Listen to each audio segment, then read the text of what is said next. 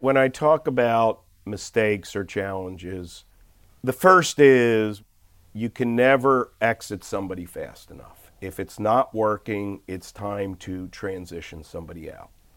I used to try to work through issues, and I had a mentor many years ago, back in the rational days. And the field organization was failing at that point. It was early days. And he said, What I want you to do is, I want you to track your time for the week. And we're going to meet at the end of the week. And I want to know who you spent your time with.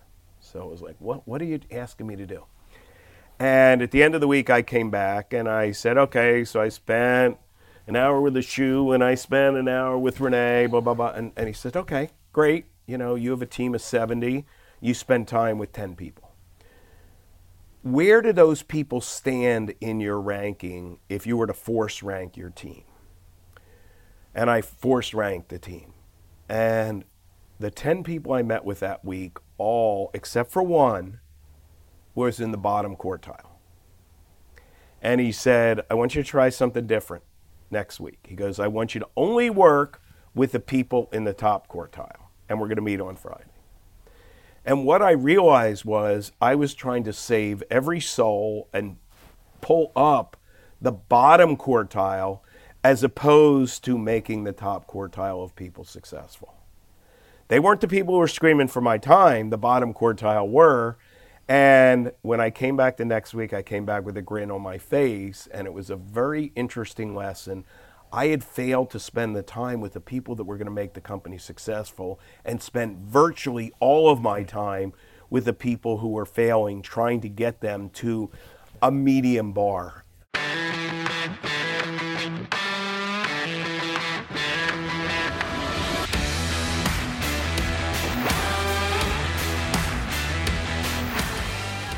From Foundation Capital, this is How to B2B a CEO, the show about how to scale your enterprise startup and how to grow from founder to CEO. I'm Ashu Garg, General Partner at Foundation Capital. On this episode of the podcast, my guest is Burton Goldfield, who's had a long and storied career in enterprise software. Burton ran sales at Rational Software, which he helped grow from tens of millions in revenue to almost a billion dollars before it was acquired by IBM. He was also the chief revenue officer at Hyperion, which was acquired by Oracle for almost $4 billion within four years of Burton joining the company. Burton is currently the CEO of TriNet, a public company with 3 billion in revenues, which outsources HR for 17,000 small and mid-sized businesses. But TriNet isn't Burton's only experience in the captain's chair. We start this conversation with his first time as CEO for Ketera, a foundation portfolio company. Talk um, to us about that transition. I mean, that's a uh, the first time CEO role is always a it's it's different. It is incredibly different, and I thought I understood it till I got into the role. When I got to Ketera, it came to roost because the board of directors, which was an excellent board, was looking to me for those decisions. Who I picked on my team was up to me. How I organized the company was up to me. Yep the ultimate results as the CEO were solely and completely on the shoulders of the CEO. It may sound rudimentary and logical. It's very lonely. But it is very... a very interesting position to be in, and I had never been in it before because, as one of the executive leadership team at both Rational and Hyperion, many, many years, almost 20 years, it was different being the leader of that team as the CEO. Any advice you have for first-time CEOs? I mean, you've you've gone through that very successfully, and you've done that this multiple times. You know, first-time CEOs always struggle with this issue. That uh, it's it's a very lonely job. A couple of pieces of advice I would have. Number one is you have to absolutely believe that what you are doing is right because you will be challenged every day and if you second guess yourself every day, you will never get to the goal line. That doesn't mean you have to be stubborn. It means you have to have a resolve around what the end goal is. Yeah. Number two is you have to accept that most CEOs fail, most small companies fail. So there is a non trivial probability that you will fail, and you have to be accepting of that failure. We all grow up and we're praised for everything we do. In running a company, you have to believe that there is an important impact to the company you're building. The other issue is I believe in large addressable markets. You guys at Foundation, all my investors over the years would say you need large addressable markets. It would go in one ear, out the other ear for me, particularly as a sales channel, because I could always find a place to sell something. When I got to be CEO, I realized that that large addressable market gave us the opportunity to pivot multiple times and still succeed. You've hit the nail on the head. You cannot change markets. You have, you can change market segments. You can change products, but if you don't start in a large addressable market, life's just hard. It's like so. It's just so hard. That hit me, and honestly, I had heard that for 20 years, and I was slow to pick that up because I never had a problem finding a niche. But what I was not understanding was having that large addressable market gave me many niches to dig down into, and that gave me the opportunity to be successful. When BI came out, we could go pretty much anywhere and sell Yep. BI. When we had Rational Rose selling object oriented programming, everybody wanted to see what, what Rational Rose had to offer. Those large addressable markets helped us succeed as a company, and I found that having that large addressable market was very important. This is super helpful. One of the things first time CEOs, especially technical CEOs, struggle with is hiring their first head of sales. Now, you hopefully didn't have that issue given given your background. So talk a little bit about what advice you have for a CEO who's never hired a salesperson, never managed a salesperson. How should they go about hiring their first head of sales? What a, what a great question. I believe that people who don't appreciate sales, particularly people from a technical background, don't understand that there are many varieties and interaction models for sales. Some are trust sales, some are volume sales, some are commodity sales. And you need to form a sales organization that is commensurate with the type of products and services that you're selling. The company I'm currently with, Trinet, I believe is a trust sale. Will Trinet be there as I grow my startup? Do you take this liability seriously that if I have a problem, you will be behind me? That is a trust sale. It's very different than selling a product off the shelf and having to do a volume of those products. That is a different type of sales organization. So before you start your first sales organization, what do you believe are the key factors in convincing the market, an individual, a vertical, whatever you're defining your market as, that your product or service is the one that they should be using. Once you figure that out, I believe that you hire from adjunct industries. If you're vertically oriented and you're selling to biotech companies, I believe having somebody who understands that industry, the biotech industry, which has unique nuances as far as funding, unique half lives as far as getting FDA approval, unique challenges, will give you a greater chance, not a 100% chance, But a better chance, yeah. a better chance of succeeding in that sales organization. So, hiring from adjunct industries, the second issue is the culture in the sales organization. Everybody talks about sales culture, it's generally different than the rest of your organization's culture. Some of it's easier to manage, some of it's harder to manage. There's a financial motivation component in sales, which makes it easier to manage. There's a financial component in sales that makes it more challenging from a cultural standpoint. Very well said. You look for salespeople or sales leaders that have some domain knowledge, Yes, that are coming from an adjacent industry, yes, that have a culture that you sort of will resonate and fit into the culture of the company you're trying to build. right. Uh, and as you said, it requires really understanding what you're trying to accomplish and what the sales process. You have to have a hypothesis on the sales Exactly, process exactly. before you start looking for the sales leader. Because if you find someone that isn't a fit, it's like trying to mix oil and water. Yes, and and my feeling there is you fail fast and move on. And then the second point is what is your vision for the company? Because the sales leader who can manage a thousand reps is different than a sales leader for a 60 person company. I, I want to probe on that because one of the challenges for, for a lot of CEOs is they may have the vision to build a billion dollar revenue company, but when they're hiring their first sales leader, they have zero or a few hundred thousand dollars in revenue. Right, right. So, how far ahead of the reality do you hire? Not too far. I believe that over time, the reality that isn't talked about much is you need to change your teams out. So the people that can get you from a million to 15 million is different than the people who get you from 100 million to 500 million.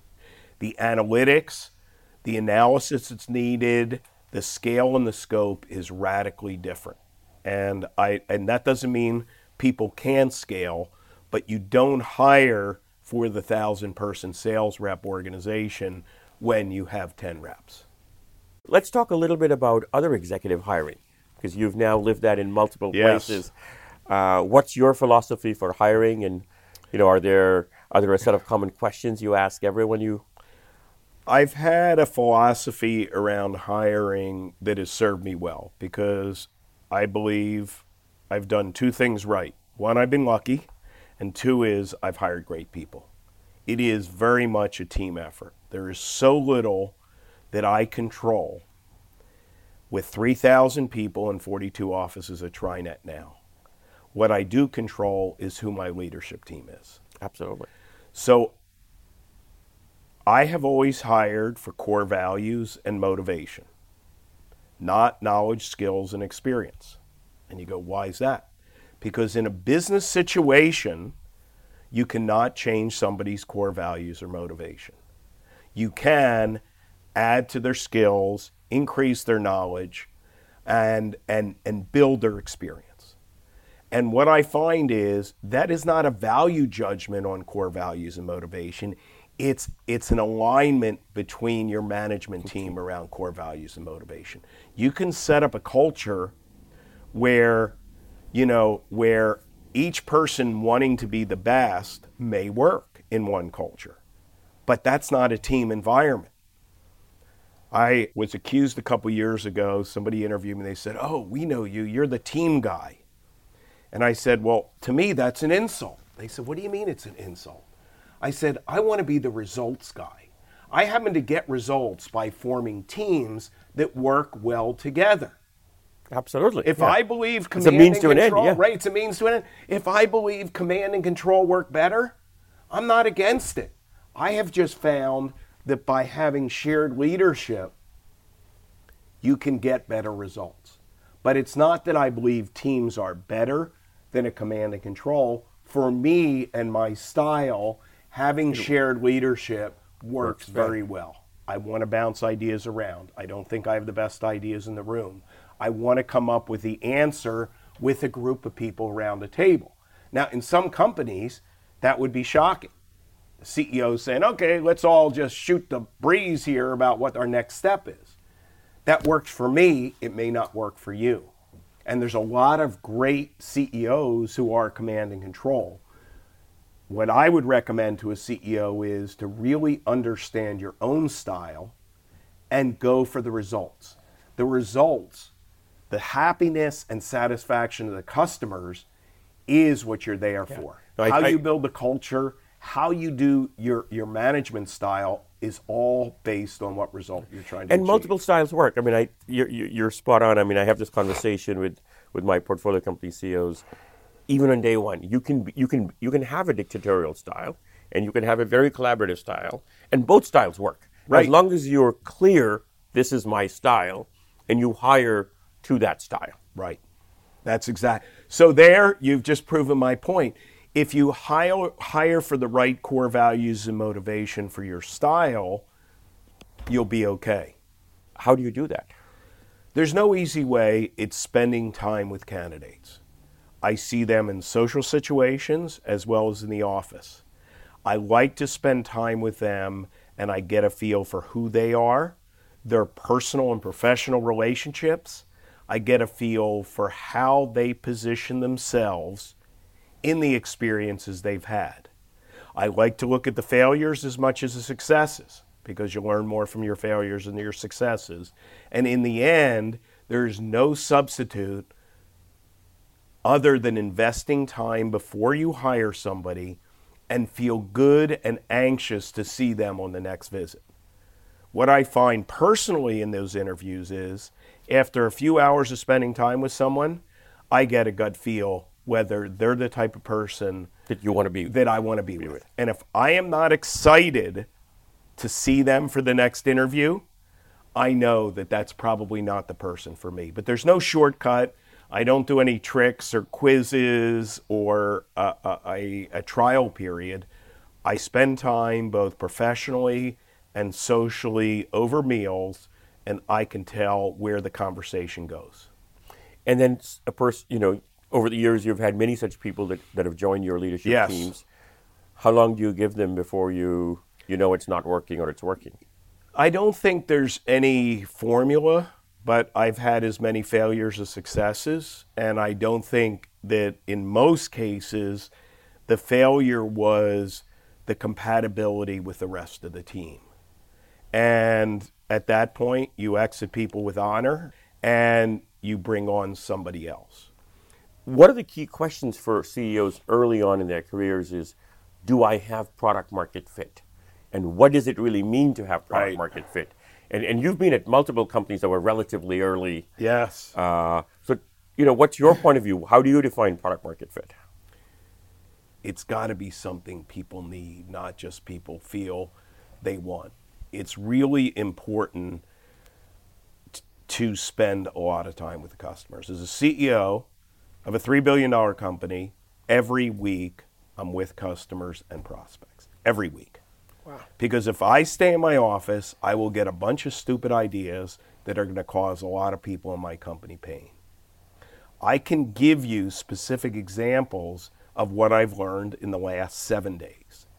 So I believe, particularly in the early stages, spending the commensurate amount of time with a customer to make sure that the implementation of what you're building makes sense is really, really important. So, the other question a lot of founding CEOs struggle with is, you know, how do they assess whether a VP of sales is cutting it or not? Mm-hmm. you know, you hire someone, they're doing well, there's, you know, some salespeople are working out, some aren't, there's, you know, there's some are ramping, and so there's, there's a lot of noise right. in the data. And so, and you've you've managed lots of VPs of sales yes. in addition to having been one. How do you make that judgment call? You answered your own question. There's a lot of noise in the data, but you have to figure out which metrics are important to you. And those metrics have to be the headlights to the future. If your metrics are activity or number of calls or conversions or dollars per rep, pick a few metrics and let all the other stuff go for the time being and, and bank that those metrics are the right metrics. If they're not trending in the right direction, you need a new VP of sales. You can't use the excuse, we have too much turnover, next year it'll be better with a better marketing campaign. There's a minimum, uh, just like there's minimum viable products, there's a minimum viable channel when you back into the cost of sales that says I can spend X number of dollars uh, to generate Y recurring revenue. And if you work your way back, you pick the metrics that are important for your organization and you say, I can only spend $500 on leads. And of those $500 on leads, my sale price is X, and I have to convert whatever it is one, two, three deals. This is the, this is the model. I would change my head of sales before I would change my model. And what I find is everybody tries to change the model to meet their head of sales, and that doesn't work because the math still is the math. The math is the math. Math is the, the math. math. And I have had great success with telesales. I have had great success with channel sales. And there is more than one way to get to the market. And you should always be looking at different channels and different ways to get to market, as opposed to relying on one individual or one construct. We'll be right back. If hiring engineers isn't keeping you up at night, either your company's not growing or you already know about Turing. Listeners of this podcast know that finding the right team is critical to the success of your startup, but recruiting in the Valley is time consuming and expensive. That's why Turing exists. Turing helps companies hire remote Google caliber engineers at less than half the cost with the push of a button. To clear Turing's engineering bar, developers need to pass a rigorous 40 hour coding challenge. We accept less than 1% of developers who apply. Turing has fully vetted developers today for full stack, front end, back end, iOS, Android, AI, and data science roles. You pay only for hours worked and have the option to scale up on demand. So, if you're ready to hire elite software engineers, go to Turing.com and sign up for our two week trial. That's T U R I N G.com. If you don't like the work your engineer has done in the first two weeks, pay nothing. Go to Turing.com to double your runway today. This is a great story. I was called by the recruiter who had put me into Hyperion. And he said, I'm working with a company and I'm starting to build a slate of CEOs. It's probably not something you're interested in. You mind if I put your name on there? Because I've already done a background check. When these guys check on you, they know you're a good guy. At least it shows I'm filling out the slate of candidates. It was Trinet. I had never heard Wow. of Trinet. Never heard of Trinet. Did not understand the financial construct around Trinet. And here I was going on an interview where they said, We're working with all the tech startups in Silicon Valley. And I said, Well, that's funny because I'm working at a tech startup, Ketera, uh, 50 people, Foundation and Kleiner, and I've never heard of you. So if you own Silicon Valley, I must be not the smartest CEO out there. We went through the interview process. Uh, I ended up in New York with uh, a, a wonderful um, private equity firm, General Atlantic, interviewing with the General Atlantic team. And I was hired by the founder with a stated goal to grow the company, scale on a national level to take this construct of outsourcing HR for small and medium businesses, providing a software platform, providing HR support, a transfer of liability, an incubator, if you will, for these small companies. And I got fascinated by both the financial construct, but more importantly, by the companies they were serving. I was getting a lot of inbound, and the inbound was like this. You sold one company to Sam Palmisano at IBM, Rational mm-hmm. Software, and Hyperion went to Larry Ellison at Oracle. We have a bunch of companies we want you to pretty up and sell for us. I said, I'm not interested. They said, you can make a ton of money. You might have to rip out the middleware layer. It was .NET back then, and you know you'll sell it to Microsoft. Blah blah blah. And they were going, What do you mean you're not interested? I said, I want to build an enduring company. I want a company. I love the success of Hyperion and Rational, but they don't exist anymore. I want a company that will, Will last forever. Forever. Trinet gave me that opportunity because I looked at it, there wasn't natural acquirers, and I believed that if I could grow Trinet to a reasonable size, I would reach an exit velocity, which would make me the acquirer As against the the acquiree. Yeah. So that was my that was my theory at the time. And I loved the board and General Atlantic. I came in and was in for a rude awakening. Tell me more. The rude awakening was this was a phenomenal company, a phenomenal company that was growing slowly, had been around for 20 years, so an embedded culture. I had spent my whole life in tech startups, which are grow or die. And I remember I came up in front of the room um, in San Leandro, where the office had been built for many years, and said, at that time, we will be a billion dollar company.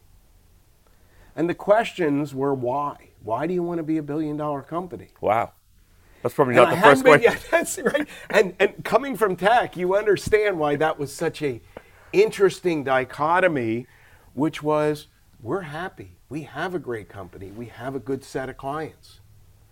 And I spent months talking about impact. If this is such a great construct, why have it only in Silicon Valley? Why have it only for this subset of companies? So, one of the challenges was creating a culture where impact was important. And that impact is measured in penetration into And the scale. markets we scale, right?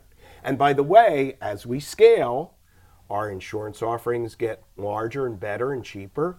Our liability transfer gets more impactful. Our ability to build software platforms gets more extensive.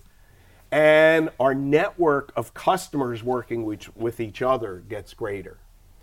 So over the years, we've But that's a gone- big cultural change. That's a a very that's a big culture. How many of the original team survived three years There was later? only when I got the here. executive so, uh, um, the company was 350 people when I got here. It's 3,000 today. Um, the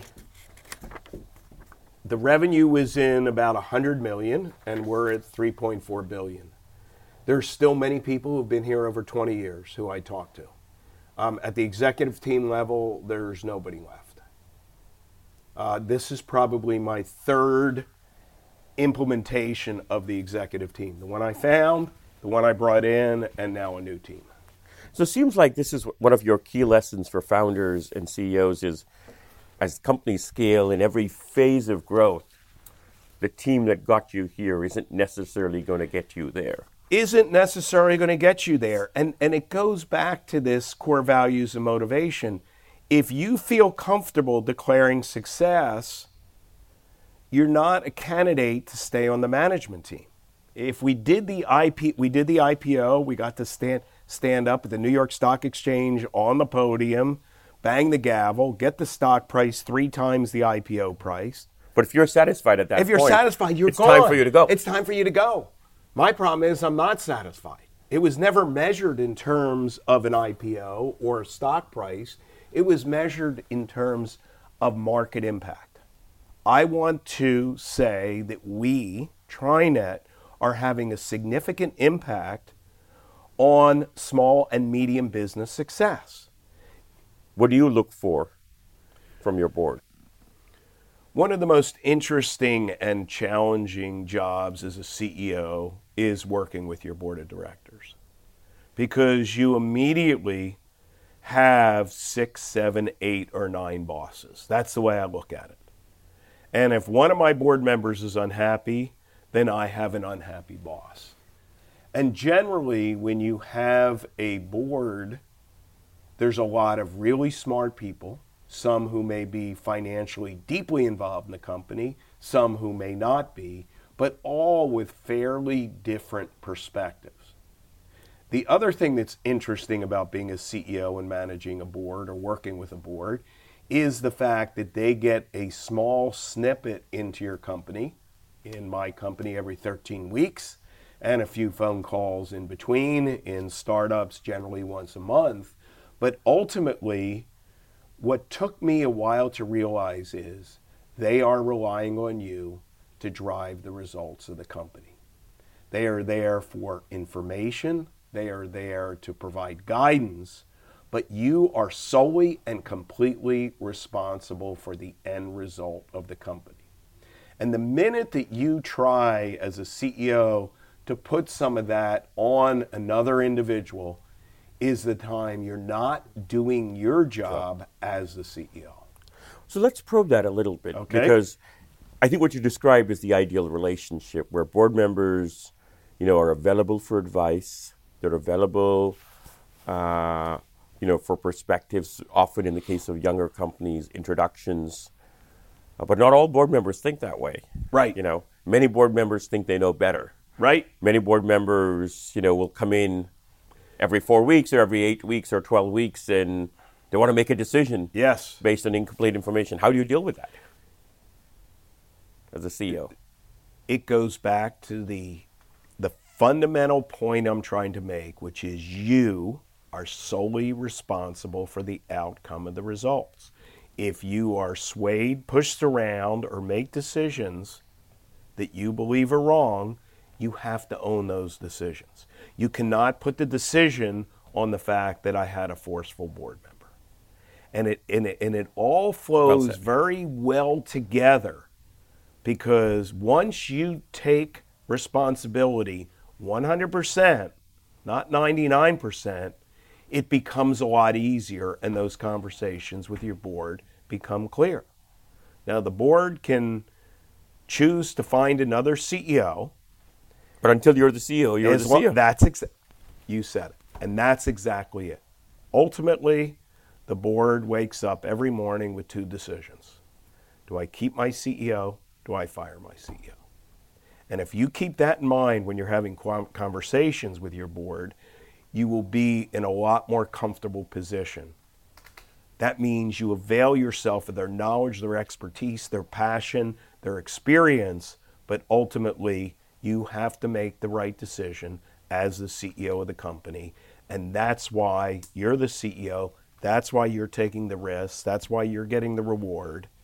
And that's part of the fun and frustration of being being, the a CEO.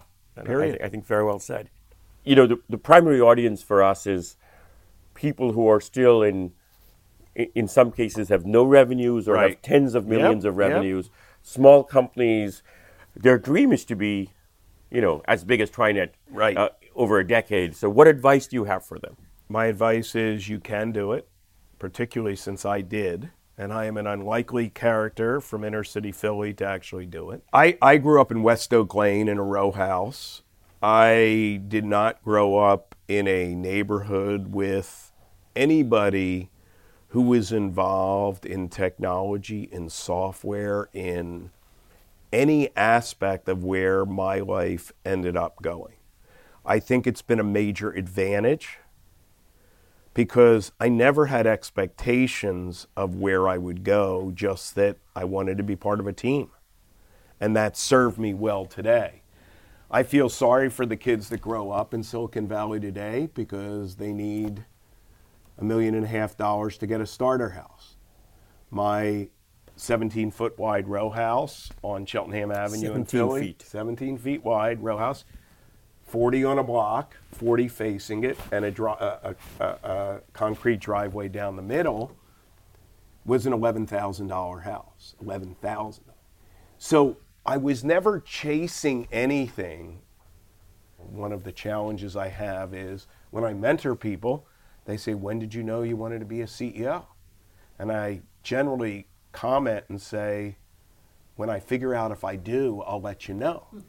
It's been an evolution to be part of teams in different roles where we could have an impact to build great software at Rational, to have an impact on multinationals at Hyperion and travel the world, and to help small businesses at TriNet. My advice is take risk. I think early in my career, and I shudder that I almost did not come to California for personal reasons.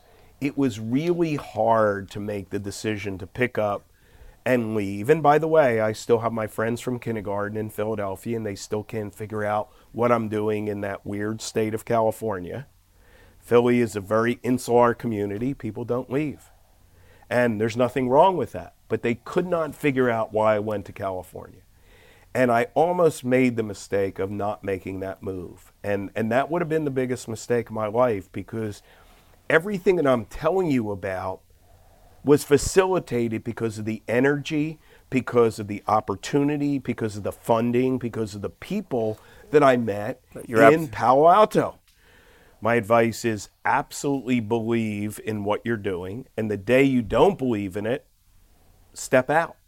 Find an honorable way to step out and pursue something else.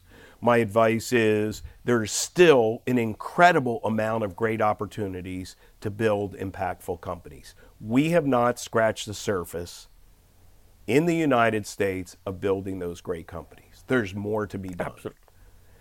Thank you for joining us today, Burton. Uh, it was great having you on the podcast. It's an honor to be here, and I look forward to talking to you more in the future. Thank you. That's it for this episode. You can find past episodes and subscribe to future ones on iTunes, Stitcher, and SoundCloud. How to B2B a CEO is brought to you by Foundation Capital, an early stage venture capital firm with 27 IPOs, including Netflix, Lending Club, TubeMogul, and Sunrun. I'm Ashu Garg, a general partner at Foundation Capital.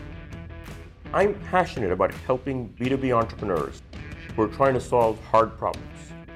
So if this podcast speaks to you, if you are interested in growing from a technical founder into a business leader, drop me a line. Thanks and see you next time.